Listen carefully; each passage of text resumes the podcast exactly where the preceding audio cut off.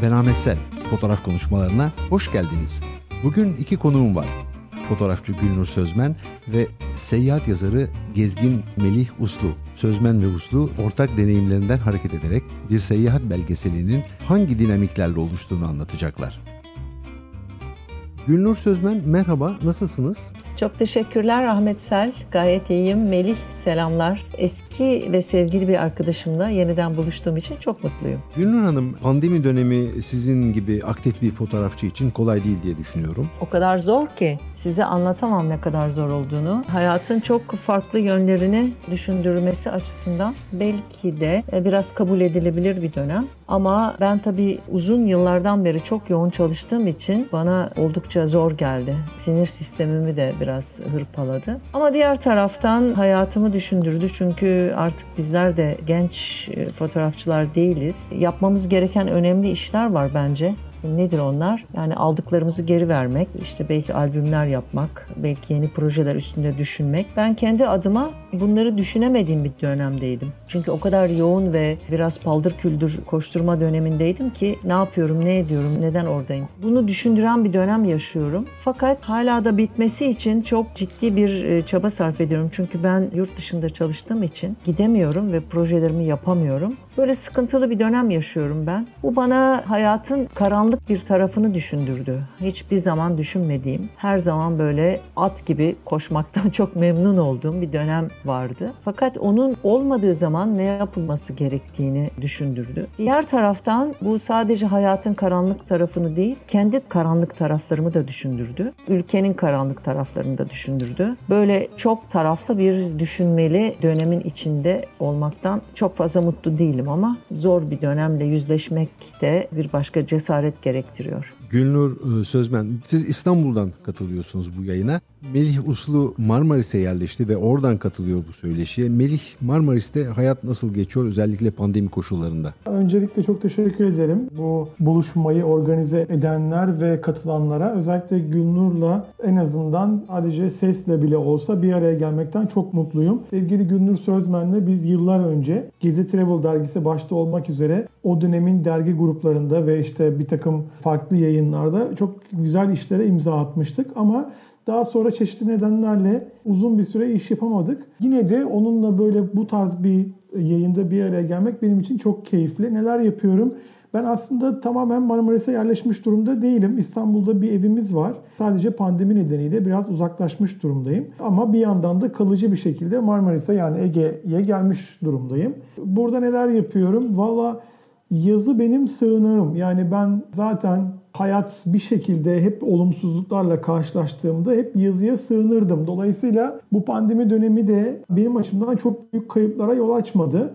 Çünkü daha fazla okumak, çalışmak, üretmek için bolca fırsat bulabiliyorum. Ama tabii ki gezme yönü çok yetersiz kalmaya başladı. Yani sadece civarda işte Ege'nin bir takım köylerine, kasabalarına gitme şansım oluyor. Sahillere gitme şansım oluyor. Bu anlamda biraz daha taşrada olmak, biraz daha büyük şehirden uzaklaşmak aslında bana iyi geldi diyebilirim. Bu geçen süreç içerisinde mesela 10 yıldır bitiremediğim bir kitabımı bitirdim. Yürüyerek İstanbul'u bitirdim. Onun dışında iki kitap daha yazdım ve şu anda da verimli olduğunu düşündüğüm bir tempoda çalışmaya ve farklı yayınlar için içerikler üretmeye devam ediyorum. Aynı zamanda editörlüğünü yaptığım bayağı bir kitap demeyeceğim, külliyat diyeceğim. Epeyce hacimli bir İran e, kitabı projesi üzerinde de çalışıyorum. Yani benim için günler verimli geçiyor. Havanın güzel olması, dostlarla konuşmak bana şu aşamada yetiyor. Çok büyük beklentilerim yok. Zaten e, dünyanın bir gün hızla kötüye gideceğini hisset, hep hissetmişimdir.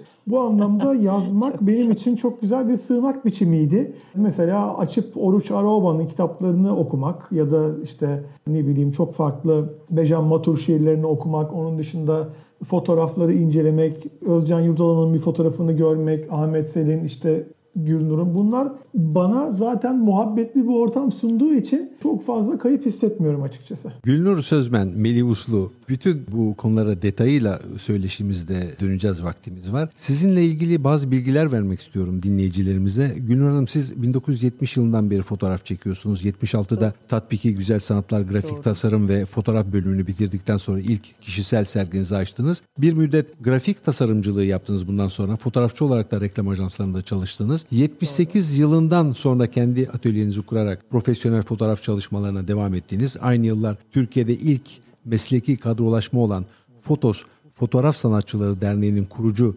kadrosunda bulundunuz. Daha sonra genel sekreterliğini, başkanlığını yaptınız. 86'da profesyonel fotoğraf çalışmalarını sanayi alanında yoğunlaştırdınız. Türkiye ve dünyanın çeşitli bölgelerinde sayısız sanayi fotoğrafı çektiniz. Çalışanlar üzerine büyük bir arşiv oluşturmaya başladınız. Fotoğraf çalışmalarının yanı sıra fotoğrafın sanat içindeki yeri ve görsel iletişim üzerine araştırmalar yaparak 82-96 yılları arasında Mimar Sinan Üniversitesi Fotoğraf Ana Sanat Dalı'nda görsel iletişim dersleri verdiniz. 1976'dan bu yana birçok kişisel sergi açtınız, grup sergilerine, dia gösterilerine, sempozyum, bilimsel toplantı ve jürilere katıldınız. Işıyan sabahlara doğru başlıklı bir kitabınız var. Afganistan'da çektiğiniz fotoğraflardan oluşan bir de Türk Fotoğrafçılar Kütüphanesi Üniversitesi serisinin ikinci kitabını yaptınız. Bu da Antarktist yayınlarında yayınlandı. Melih Uslu'ya gelince, Melih Uslu seyahat ve metin yazarı ama editörlük, içerik yöneticiliği, turizm danışmanı olarak da çalışıyor. Zaten biraz sonra döneceğiz bu konulara. Ege Üniversitesi İletişim Fakültesi ve Kapadokya Üniversitesi Turist Rehberliği bölümü mezunu. 2000'li yılların ilk yarısında Gezi Travel dergisine girdiniz. Zaten orada beraber de çalışma imkanınız oldu. Bunun dışında Türk Hava Yolları Skylife'da ve Galatasaray Spor Kulübü'nde editörlük, Sun Express uçak içi yayını Sun Times'ta yayın yönetmenliği görevlerinde bulundu. Skylife'da ben de e, Melih'le işbirliği yapma imkanı bulmuştum ve çok zevkli bir çalışma olmuştu. 2013 yılında Hürriyet Seyahat Gazetesi'nin düzenlediği Türkiye'nin en iyi seyahat yazarları yarışmasında ilk üçe girdi Melih. Yurt dışında 20'den fazla gazete, dergi ve global internet sitesi içinde içerik hazırladı. Halen Food and Travel dergisinin yazı işleri müdür ve seyyah dergisi.com'un yayın yönetmeni olarak çalışıyorsunuz Melih. Marmaris'te yaşıyorsunuz az önce söyledik. Yazı, yorum ve fotoğraflarınız Hürriyet Seyahat ve Hürriyet Daily News gazetelerinde evet. hala Skylife, Anadolu Jet ve Turmak dergilerinde yayınlanıyor. Kitaplarınız var. Arabayla Anadolu bunu sanıyorum en son 2021'de yayınladınız. Ege'yi gör ve yaşa, yürüyerek İstanbul, 50 ünlüyle 50 rota, nereye gitmeli gibi kitaplarınız var. Çok güzel işler. E şimdi Gülnur Hanım size dönüyorum. Sanayi fotoğrafından seyahat belgeseli diyebileceğimiz fotoğraf türüne geçmek nasıl oluyor? Zor bir şey değil mi bu? İki ayrı dünyadan bahsetmiyor muyuz? Evet aslında ikisini bir arada yaptım. Çünkü ben aynı zamanda temel olarak ben aslında bir belgesel fotoğrafçıyım. Yani kurgusal bir şey yapmıyorum. Reklam fotoğrafı alanında da uzun yıllar çalıştım ama çok severek çalıştığım bir alan değildi bu benim. Çünkü orada size brief verilirdi. Ona göre bir şeyler yapardınız. Ama belgesel fotoğrafta bu tamamen sizin seçimlerinize bağlı olarak araştırıp seçtiğiniz bir aralıkta çektiğiniz işlerdi. Bu yüzden biz zaten Melih'le bir seyahat fotoğrafçılığı yaptığımızı düşünmüyorum. Biz bir minik seyahat belgeselleri yaptığımızı düşünüyorum. Çünkü eğer öyle olmasaydı mesela bu işin zaten ne diyelim patronu diyelim Melih'ti. Melih söylerdi şuraya gideceğiz, şunu yapacağız derdi. Ama Melih'in bir seyahat fotoğrafları veya seyahat projesi yaptığını düşünmüyordum ben. Tamamen belgeseli yaptığını düşünüyordum. Mesela biz Sinop'a gitmiştik ve orada Sinop mantısı için iki gün ekstradan zaman harcamıştık. Ve Melih mutfağa girip Sinop mantısının nasıl olduğunu orada görmüştü, istemişti böyle bir şeyi. Şimdi sadece seyahat yazarı olmak için bu çok fazla bir iş. E, dolayısıyla biz bunu bir belgesel olarak yaptığımız için belki de bunu da adını koymadan yaptığımız için, içimizde böyle hissettiğimiz için karşılıklı olarak iyi anlaşmıştık, iyi proje yapabiliyorduk.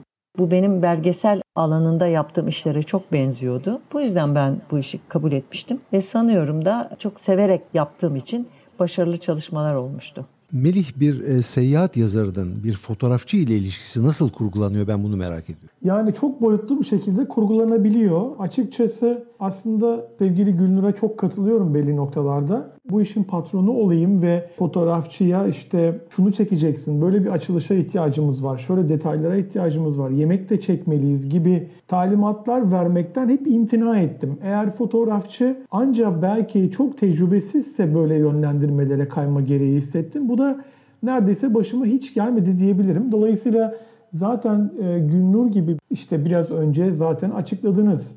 70'li yıllarda ben dünyaya gelmezden önce Gülnur zaten bu işleri teorisini bilerek bir dünya bilgi biriktirmiş olarak yaptığı için ben onu ancak hissedip doğru kullanmaya yani dergideki dergiye malzemeyi nasıl doğru bir şekilde ondan alabilirim sorusunu kendimde aradım. Dolayısıyla burada aslında sözsüz bir güzel bir, bir işbirliği oluşmuştu Gülnur'la. Çünkü baktık ki çok benzer bakıyoruz hayatı aslında. Dolayısıyla bu belgesel fotoğraf bakış açısını dergiye kazandırmak, bunu kendime kazandırmak, böylesi bir fotoğrafçı ile birlikte çalışmak da aslında çok öğretici oluyordu. Özür diliyorum kestiğim için.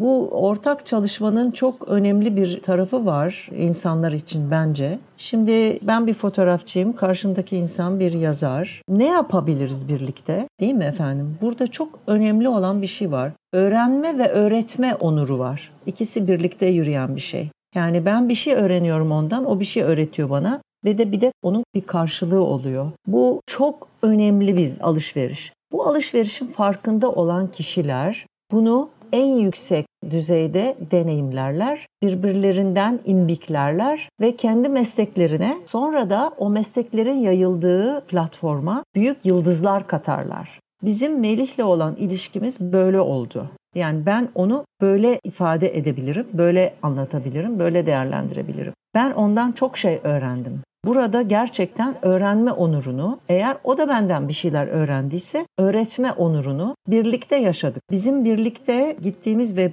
geldiğimiz yerlerde öyle hayatlarla karşılaştık ki o kendi alanına büyük imbiklemeler yaptı. Ben de kendi alanıma büyük imbiklemeler yaptım. Mesela buradan bir örnek vereceğim. Kendisi bilecek. Başka kimse bilmiyor. Sinop'ta Türkiye'nin en kuzey ucundaki bir deniz fenerine birlikte bir seyahat gerçekleştirdik. Bu bizim programımız içinde yok idi ve o deniz fenerinin oradaki yöneticisi bizi oraya almadı. Her türlü şekilde bizi ittirdi, kalktırdı ama biz tatlı dille oraya girmeyi başardık. O kendine göre kim bilir ne hikayeler çıkardı ama ben çektiğim fotoğraflara bugün hala bakıyorum. Bugün hala bakıyorum. Sadece o değil, o bölgedeki kuzey rüzgarlarından yırtılmış olan bitkilere bile hala fotoğraflarımdan bakıyorum. Çok acayip coğrafya, çok acayip coğrafyanın insanları, çok acayip coğrafyanın insanların kurduğu ailelere hala bakıyorum. Demek ki biz bu karşılıklı dostluğumuzun ötesinde birlikteki işbirliğimizde öğretme ve öğrenme onurunu birlikte yürüttüğümüz için böyle projeler çekebildik diye düşünüyorum. Bu projeleri gerçekleştirirken Gülnur Sözmen, Melih Uslu ikinize burada e, soruyu soruyorum. Ama ilk önce belki Gülnur Hanım'dan cevabını alacağız. Birbirinin alanına müdahale etme diye bir şey söz konusu olmuyor herhalde değil mi? Özetlersek. Hiçbir zaman ben Melih'ten böyle bir şey almadım. Hiçbir zaman. Ama şunu söyleyebilirim. Daha e, farklı dergilerde, daha farklı e, arkadaşlarla çalışmalarım olmuştur. Orada çok büyük egolar görmüştüm. İşte bu benim projem, ben brief'i veririm, ben yaparım, yani döverim. döverim, kırbaçlarım vesaire. Kadrajları ben söylerim vesaire gibi şeyler görmüştüm. Ve çok şaşırmıştım. Çünkü herkesin kendi alanı var. Ama Melih sıra dışı bir insan, e, sıra dışı bir arkadaş, sıra dışı bir meslektaş. Onunla çalışmak, onun gibi 10 taneden fazla Türkiye'de insan olsa Türkiye'nin bu alandaki yapısı değişir. İnanın bana bu böyle. Ben hiç kimseyi övmeyi hiç sevmem. Gerçekten sevmem. İltifat etmeyi hiç sevmem. Şu anda iltifat etmiyorum zaten. Hani onun gibi o alanda 10 tane 5 tane, 10 tane bile değil. 5 tane insan fazla olsa Türkiye'nin o alandaki yapısı değişir. Keşke olsa. Melih bu birbirinin alanına müdahale etme konusunda sen ne düşünüyorsun? Mümkün mü bu hakikaten? Hem birlikte çalışıyorsunuz, ortak bir malzeme üretiyorsunuz ama aynı zamanda herkes de kendi alanını muhafaza ediyor. Yani bir kere ne söyleyeceğimi bilemiyorum. Gerçekten çok mutlu oldum. Çok teşekkür ederim. Biz Gülnur'la bir ortak ruh hali yakaladık ve biraz doğaçlamaya bıraktık aslında ve bir tür arayışa çıktık. Çünkü ikimiz de çok meraklıydık ve yaptığımız rota ile ilgili bir sürü birikimlerimiz vardı. İşte mesela Bolu'daki Gönlük yakınlarındaki Sünnet Gölü çekmezden önce işte Akrebin Yolculuğu filmi miydi? Ömer Kavur'un filmi. Mesela o filmi izlemiştik. Ondan sonra Sinop'a gitmezden önce işte Sebahattin Ali'den tutun da o cezaevinde yatmış olan birçok fikir insanının eserlerini, duygularını almıştık. Ortak hissiyat, arayış, bir dostluk, bir heyecan ve bunu bir iş yükü olmaktan çıkartıp böyle bir belki de unutulmaz bir yolculuğa çıkmak gibi bir şeydi. Dolayısıyla benim müdahale etmem gerekmedi. Müdahaleyi bırakın, onun da bana müdahale etmesi gerekmedi. Çünkü oradan bu özgür ortamdan güzel bir şeyler çıkabileceğini hissetmiştim. Yani Gülnur'a o işin getirdiği bir takım disipliner durumları hissettirmezsem işte şu kadrajları şurada kullanıyoruz gibi zaten o kadar bilmiyorum belki de epeyce bir süre geçti yani 15 yılın üzerinde bir zaman geçti. Belki de o yayıncılık biraz daha o zaman rahattı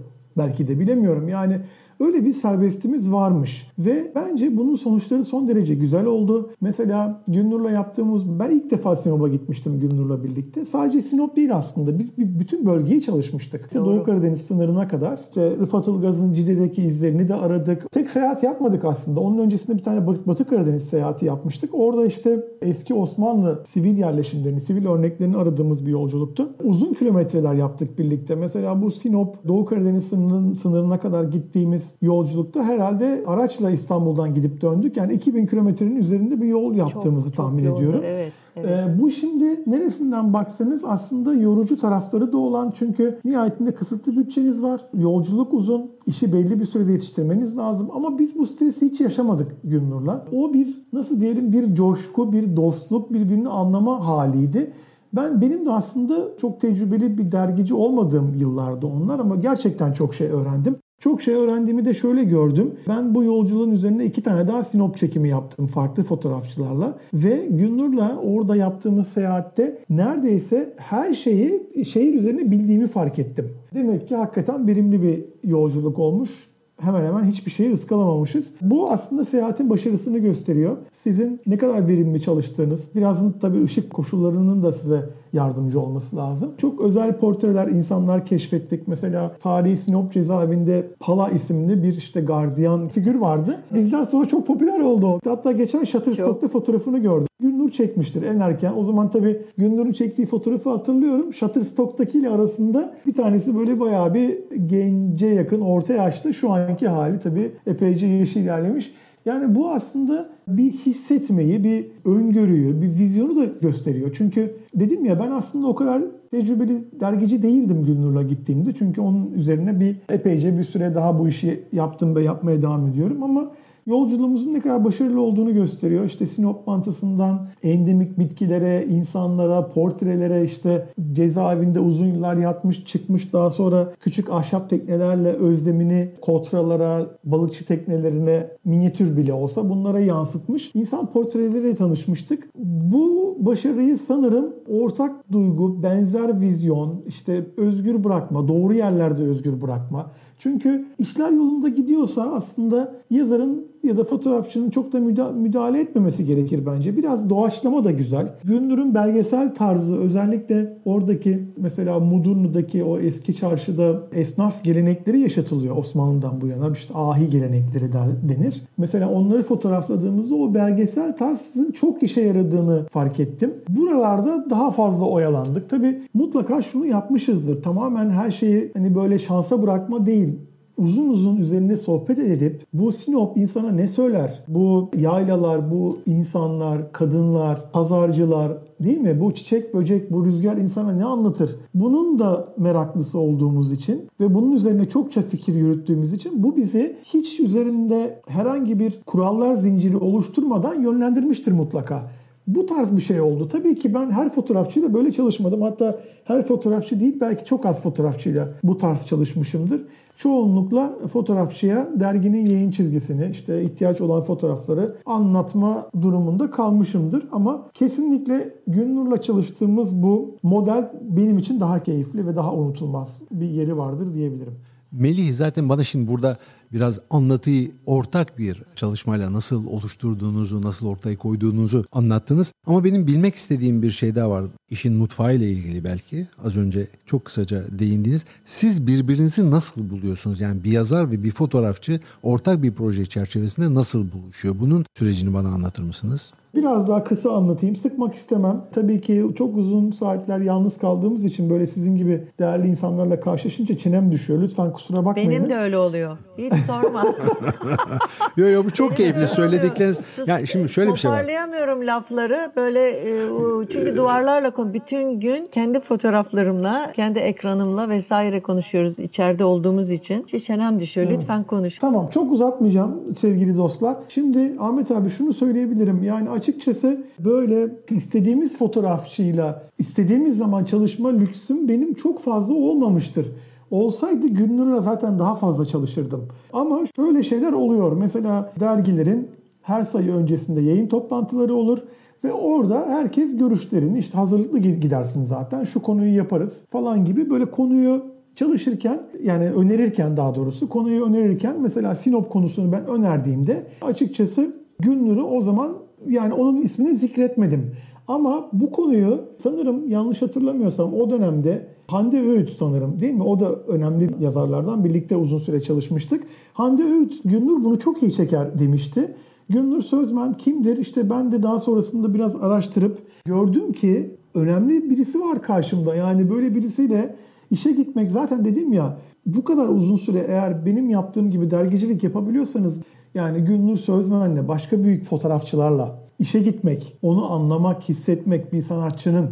Çünkü karşımda duran insan Türkiye'de Cumhuriyet sonrası modern fotoğrafçılığın en önemli isimlerinden biri neredeyse. Ay, yani en önemli isimlerinden canım, bir tanesi. O kadar Gerçekten değil. öyle. Yok, Bakıyorsunuz yok. o Oruç. Aroba'nın eşi Çengelköy'de yaşıyor. Yani inanılmaz işler yapmış. Konferanslar. Şimdi böyle bir fırsat karşınıza çıktığında diyorsunuz ki ya çok güzel geçer bu seyahat. Yani tam da aradığım lezzet aslında. O yüzden Gülnur'u ben önermemiştim. Çünkü bilmiyordum. Tabii ki o zaman bilgim yetersizmiş demek ki. Ama böyle bir fırsat karşıma çıktı. Siz, siz fotoğrafçılarınızı önerirsiniz. Eğer daha iyi bir ihtimal varsa diğer editör arkadaşlarınız ya da işte muhabirler, yayın yönetmeniniz, yazı işleri müdürünüz de farklı isimler önerir ve bir tane isim üzerinde en fikir olunur. Aslında seçim süreci genellikle bu şekilde oluyor. Pardon, Melih burada araya giriyorum. Bu röportajı, örneğin Sinop röportajını hangi yılda hangi dergi için yaptığımızı söyleyebiliriz. Biz sevgili Gülnur Sözmen'le birlikte bir, daha doğrusu iki tane uzun Karadeniz rotası yaptık. Bir tanesi Sinop merkezliydi, bir tanesi de Göynük Mudurnu merkezliydi. Bunu Gezi Travel dergisinin işte 2000'li yılların herhalde ortaları diye tahmin ediyorum. Gezi Travel dergisinde yayınlandı uzun dosya olarak. Daha sonra burada ortaya çıkan fotoğraflardan çok çeşitli konular derginin eklerinde kullanıldı bazıları. Bazıları da o dönemin Sabah gazetesinin fotoğraf havuzuna girdi. Orada da bir parça fotoğraflar yayınlanmıştı. Gülnur Sözmen siz bu ortak çalışma sürecini nasıl yaşıyordunuz? Melih anlattı sürecin nasıl başladığını. Fotoğrafçı açısından bu nasıl gelişiyor? Sondan başa doğru dönecek olursak, yani bulunduğumuz durumdan itibaren ben artık böyle projeler çekmiyorum. Bunun nedeni benim herhalde biraz huysuzluğumdan kaynaklanıyor. Çünkü bu konuları sizin çalışma alanınıza bırakan, bırakmayı seven, sizden imbiklenen, size bilgi veren insanların çok fazla olmayışı, içinde bulunduğumuz siyasal ve iktisadi sistemde böyle insanlar artık yok. Yani Melih gibi çalışma arkadaşlarımız yok. Ben o yüzden böyle projeler çekmiyorum. Geçmişte kendisi ve kendisi gibi kendisinin öncü olduğu alanda kendisi gibi arkadaşlarla çalışmayı her zaman çok sevdim ve bunu bir profesyonel iş olmaktan ziyade kendi yolumu anlama ve kendi yolumu anlatma ifadesi olarak bir fırsat olarak gördüm. O yüzden hiçbir zaman bu tür projelerin ticari yönü kıymetli olmadı. O daima bir kendimi anlama ve anlatma yolundaki adımlarım oldu. Bu yüzden kendisi gibi açıkçası ben dediğim gibi çok fazla iltifat etmeyi hiçbir zaman sevmedim. Ama ben kendisi gibi çalışan arkadaşlarla çok az karşılaştığım için bu tür projeleri çok az yaptım. Öyle diyeyim. Belgesel tarzımı ve tavrımı daima farklı yönlerde kullandım. Mesela sanayi fotoğrafçılığına daha fazla katkıda bulunmakta kullandım. Bu çalışma sürecinde bir yazar, seyahat yazarı diyelim. Sizin çalışmanızı zenginleştiriyor mu yoksa size müdahale olduğunu hissediyor musunuz? Asla, asla. Ama bu kişiye bağlı da bir durum. Yani Melih gibi çalışan insanlar bir fotoğrafçıya daima büyük katkıda bulunurlar. Alabilene, almak istemek de önemli. Yani ben alırım, görürüm, öğrenirim demek başka. Ben her şeyi bilirim, asla öğrenmem. Ben zaten bütün bunları yaparım demek başka bir şey. Yani o ben ondan çok şey öğrendim. Kendi alanıma doğru alabileceğim çok şey öğrendim. Ben yazar değilim. Ne öğrenmiş olabilirim ondan? Ama işte hayat görüşü olarak, konulara bakış açısı olarak, konuları irdeleyiş olarak, karar mekanizmaları olarak, seçim mekanizmaları olarak, lojistik olarak ne kadar çok şey öğrendiğimi muhtemelen kendisi bile bilmez. Çok şey devşirdim ben ondan gerçekten. O ve onun gibi insanlar birlikte çalıştıkları arkadaşlara her kim olursa olsun çok şey katarlar. Ama dediğim gibi almak isteyene, benden de birileri bir şeyler almak isterlerse alırlar. Almak istemeyen olursa, her şeyi çok iyi bildiğini düşünen insanlar olursa hiçbir şey alamazlar tabii ki. Gülnur Hanım bu çalışma, ortak çalışma sürecinde siz Melih Uslu'ya fotoğraf fikirlerinizden bahsediyor muydunuz? Şurada şöyle bir fotoğraf görüyorum, bunu yapmak istiyorum yoksa daha spontane mi gelişiyordu çalışmanız ve fotoğrafları çektikten sonra mı paylaşıyordunuz Melih'le? Yani o süreç e, yazarla fotoğrafçı arasında nasıl gelişiyordu onu anlamak istiyorum. Şöyle yapalım. Biz o dönemlerde çalışırken daha dijital fotoğraf yoktu. Dolayısıyla biz e, fotoğraflar üzerine bir şey konuşmuyorduk ama şunu yapıyorduk. Biz her projeden sonra yani birlikte çalıştığımız günden sonra akşam işte mecburen zaten oturuyorsunuz, yorgunluk çıkıyor, yemek yiyorsunuz vesaire vesaire. Biz meslek insanları olarak o günü değerlendiriyorduk. Bize o günü değerlendirmemizi emreden hiçbir şey yoktu. Yani bugün şöyle şeyler oluyor. Ben onu görüyorum. Çok fazla içinde değilim ama size birileri bir şey çekmeniz için bir proje veriyor. Siz de diyorsunuz ki ay ben ne kadar az çalışsam acaba işte bütün işi onun sırtına yıksam. İşte şunlar şunlar çekilecek. Çekin hadi bitti. Tamam çektiniz mi? Çektik falan böyle şeyler oluyor. Ben görüyorum tanık oluyorum. Kendim üstümde değil. Farklı arkadaşlar üstünden. Halbuki bizim Melih'le ya da o yılların geleneği olan bir şekilde diyelim. Çünkü bizler okuyan, tartışan, kendi meselelerimizi, ülke meselelerini anlayan, değerlendirmeye çalışan bireylerdik. Hala da öyleyiz birlikte olmasak da e, tek birey olarak da böyleyiz. Biz her çekim günü ya da proje günü sonunda normal olarak yani yemek yerken işte günün yorgunluğunu çıkarırken bu olayları konuşurduk ve bu olayların ülkenin içindeki durumunu da konuşurduk. Bak işte bu şehirde böyle oluyor, öbür şehirde böyle oluyor, burada da böyle oluyor. Çok yağmur yağdığı için insanların çatıları da şöyle oluyor. İşte öteki de böyle oluyor gibi konuşurduk. Mesela Karadeniz'de bildiğiniz gibi insanların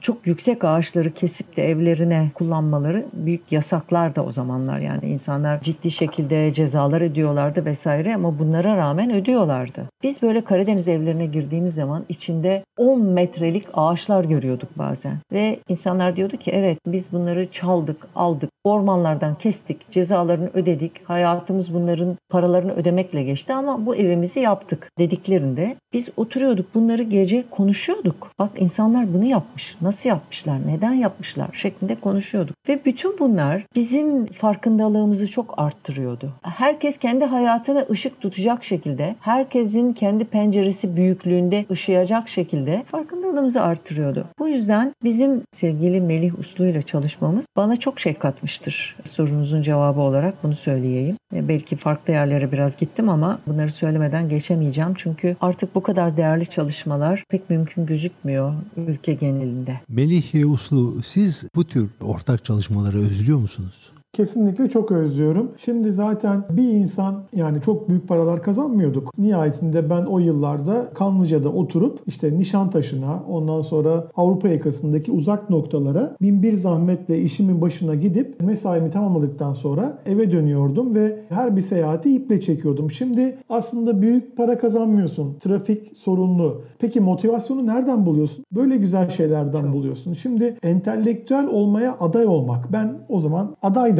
ve biz o zaman hayran olduğumuz bir takım fotoğrafçılar, e, editörler, yazarlar, muhabirler hayranlık duyup onların kendimizi onların yanında konumlandırabilirsek, onlardan bir şey öğrenebilirsek, entelektüel sohbetleri de yer alabilirsek, biz de söz sahibi olabilirsek ve bir şekilde memleketin nasıl diyelim yani o kadar kendimi yüksek görmeyeyim ama böyle aydın tabakasının içerisinde yer almayı başarabilirsek bu bizim için en büyük ödüldü ve temel motivasyonumuz buydu.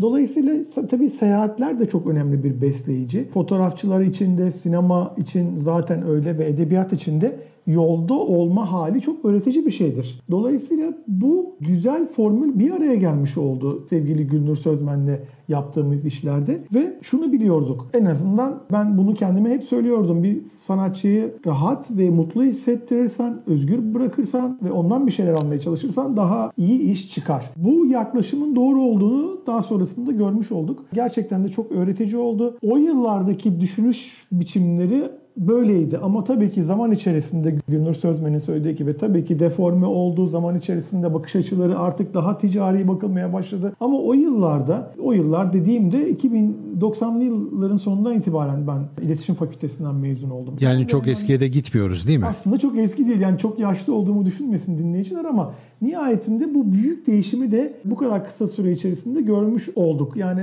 o yıllarda 90'lı yıllardan 2000'li yılların ortalarına belki sonlarına kadar böyle bir bakış açısı en azından medya koridorlarında vardı. Bundan büyük heyecan duyuyordum. Dolayısıyla yani entelektüel düzeyi yüksek olan insanlarla bir arada olma fikri bile çok cazip geliyordu. Dolayısıyla bu birliktelik bu şekilde kurulmuş oldu. Bunu hissettiğim için hala da ismi hissetmek isterim ama tabii ki çok şey değişti. Daha ticari, daha kısa süreli hatta çoğu kez hiç gitmeden yapmak zorunda kalıyorsunuz işleri. İşte biraz derleme yaparak diyelim. Ben hiç gitmediğim yerleri hiç yazmadım bugüne kadar ama sonuç olarak bir derleme eski işlerden yemeği ısıtıp tekrar hazırlama gibi durumlarla karşılaşıyorsun. Gülnur Hanım? Bildiğiniz gibi bir şeyi özümseyerek edinmek ile öykünerek edinmek arasında büyük bir fark vardır. Geldiğimiz durumda yani özellikle son 15 yılda bir şeyi özümsemekten, ona emek vermekten, ona kafa vermekten çok çok şikayet edip onu öykünerek yapmak çok moda oldu. Dolayısıyla bizim fotoğraf işlerimizde sanıyorum Melih'in de bulunduğu alanda her şey özümsemekten ziyade yani böyle hap yap para kap vardı ya eskiden böyle bul dön köşeyi bul karayı falan hani gibi. Onun gibi bir şey çok moda olduğundan bu bizler için çok üzüntü verici bir hale geldi. Şimdi bir insan sürekli olarak üzüntü verici bir durumun içinde olmaktansa artık onun dışında olmayı tercih eder. Bu bizim gibi arkadaşlarımızın yani Melih'in deminden beri anlattığı ancak yazarak kayboluyorum, yazarak kendimi buluyorum demesi gibi benim de ekranın başında fotoğraflarıma gömülüyorum. Artık işte farklı şekilde kendimi ifade etme yolları arıyorum demek bu işlerin bir sonucu oldu. Bunu anlatmaya çalışıyorum. O yüzden arkadaşımın durumunu çok iyi anlıyorum. Kendi durumum da böyle. Bilemiyoruz. Yani Türkiye'de yeniden ve yeniden özümseyerek üretmenin durumuna geçebilecek miyiz? Bunu çok arıyor ve istiyorum gerçekten. Çünkü artık yaşımız artık 20 değil, 30 değil aldıklarımızı verme zamanı ama vermenin ne şekilde olabileceği konusunda bir fikrimiz yok bence. Çünkü bizden bunu talep eden birileri yok, bir şey yok. Bizim sorunumuz sanıyorum bu. İnşallah bunları aşabileceğiz diye düşünüyorum. Melih Uslu artık bunların sonuna mı yaklaştık ve yeni bir devir mi açılıyor? Neredeyiz bunu siz nasıl tanımlıyorsunuz? Ya sonuçta umutsuz bir şekilde bir bakış açısı ortaya koymak istemiyoruz. Yani bu yeni devir yeni açılmadı. Sonuçta böyle bir yozlaşmaya gitti iş ve yayıncılıkta Günnur'un söylediği gibi böyle sadece yayıncılıkta da değil işte birçok başka sektörde de böyle hap işi bir an önce götür işi gibi bir yaklaşım maalesef söz konusu oldu. Bu sadece bizim yaptığımız işte fotoğraf, seyahat yayıncılığı ya da kültür yayıncılığının başka boyutlarıyla ilgili bir şey değil. Genel olarak bir insanlar arasındaki eski dostluk duyguları, eski güven bunu yeniden tesis edilmesi lazım elbette ki. Bunu iddia etmeyecek olan var mı? Şu anda bir ekmek alırken bile acaba bu ekmeğin içinden gerçekten ekmek çıkar mı sorusunu hepimiz sormuyor muyuz? Yani bu sadece bizim sektörle de sınırlı değil. Yani her gün işte sosyal medyada insanlar diyor ki işte insan yok, dost yok, güven yok. Bugün hatta biraz önce bir arkadaşım yazmış. Şimdi insanlara bunu yazdıran nedir? Bunun biraz felsefi sorgulamasını yapmak lazım. Çünkü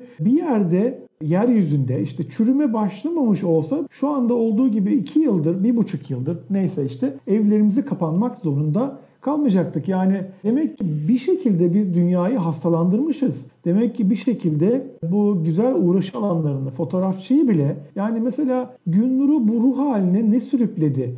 Ben gerçekten bunu sorguluyorum bir yandan konuşurken ve üzülüyorum. Yani çünkü eminim ki bundan 50 yıl sonra ya da kaç yıl sonra olursa olsun birileri Günnur Sözmen bu dünyada yaşamış bir abartmayacağım ama bir ekol mü demek lazım? Bir fotoğraf için çok önemli işler yapmış birileri diyecek bunu mutlaka.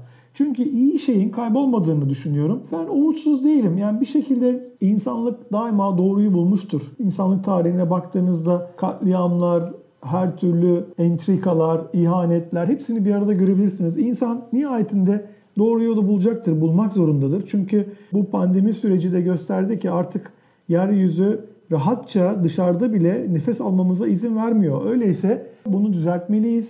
Doğaya daha fazla sahip çıkmalıyız. İnsan ilişkilerini kolay tüketmemeliyiz. Çalmamalıyız, kandırmamalıyız, aldatmamalıyız, aşırı zenginleşmemeliyiz. Yani siz bu zincirleri istediğiniz kadar uzatın. Buralardaki bozulma, inanın fotoğraftaki bozulma pandemiye yansıyor. Yani yeryüzündeki doğanın bozulması da bir şekilde bizim işlerimize mutlaka dokunuyor. Çünkü hiç kimse hiçbir şeyden bağımsız değil aslında.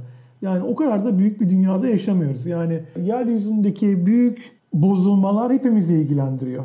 Gülnur Hanım bu evet. güven kaybı ve bozulma bir fotoğrafçı için nasıl yaşanıyor? Bu çok kötü yaşanıyor. Ee, bir fotoğrafçı açısından çok kötü yaşanıyor. Yalan söyleyecek değilim. Çünkü bütün bu bozulmaları dibinden dibinden çok gerçekçi bir şekilde anlamaya çalışıyorum, görüyorum. Hepsini anladığımı söyleyecek kadar ukala değilim. Ama birçoğunu anlıyorum.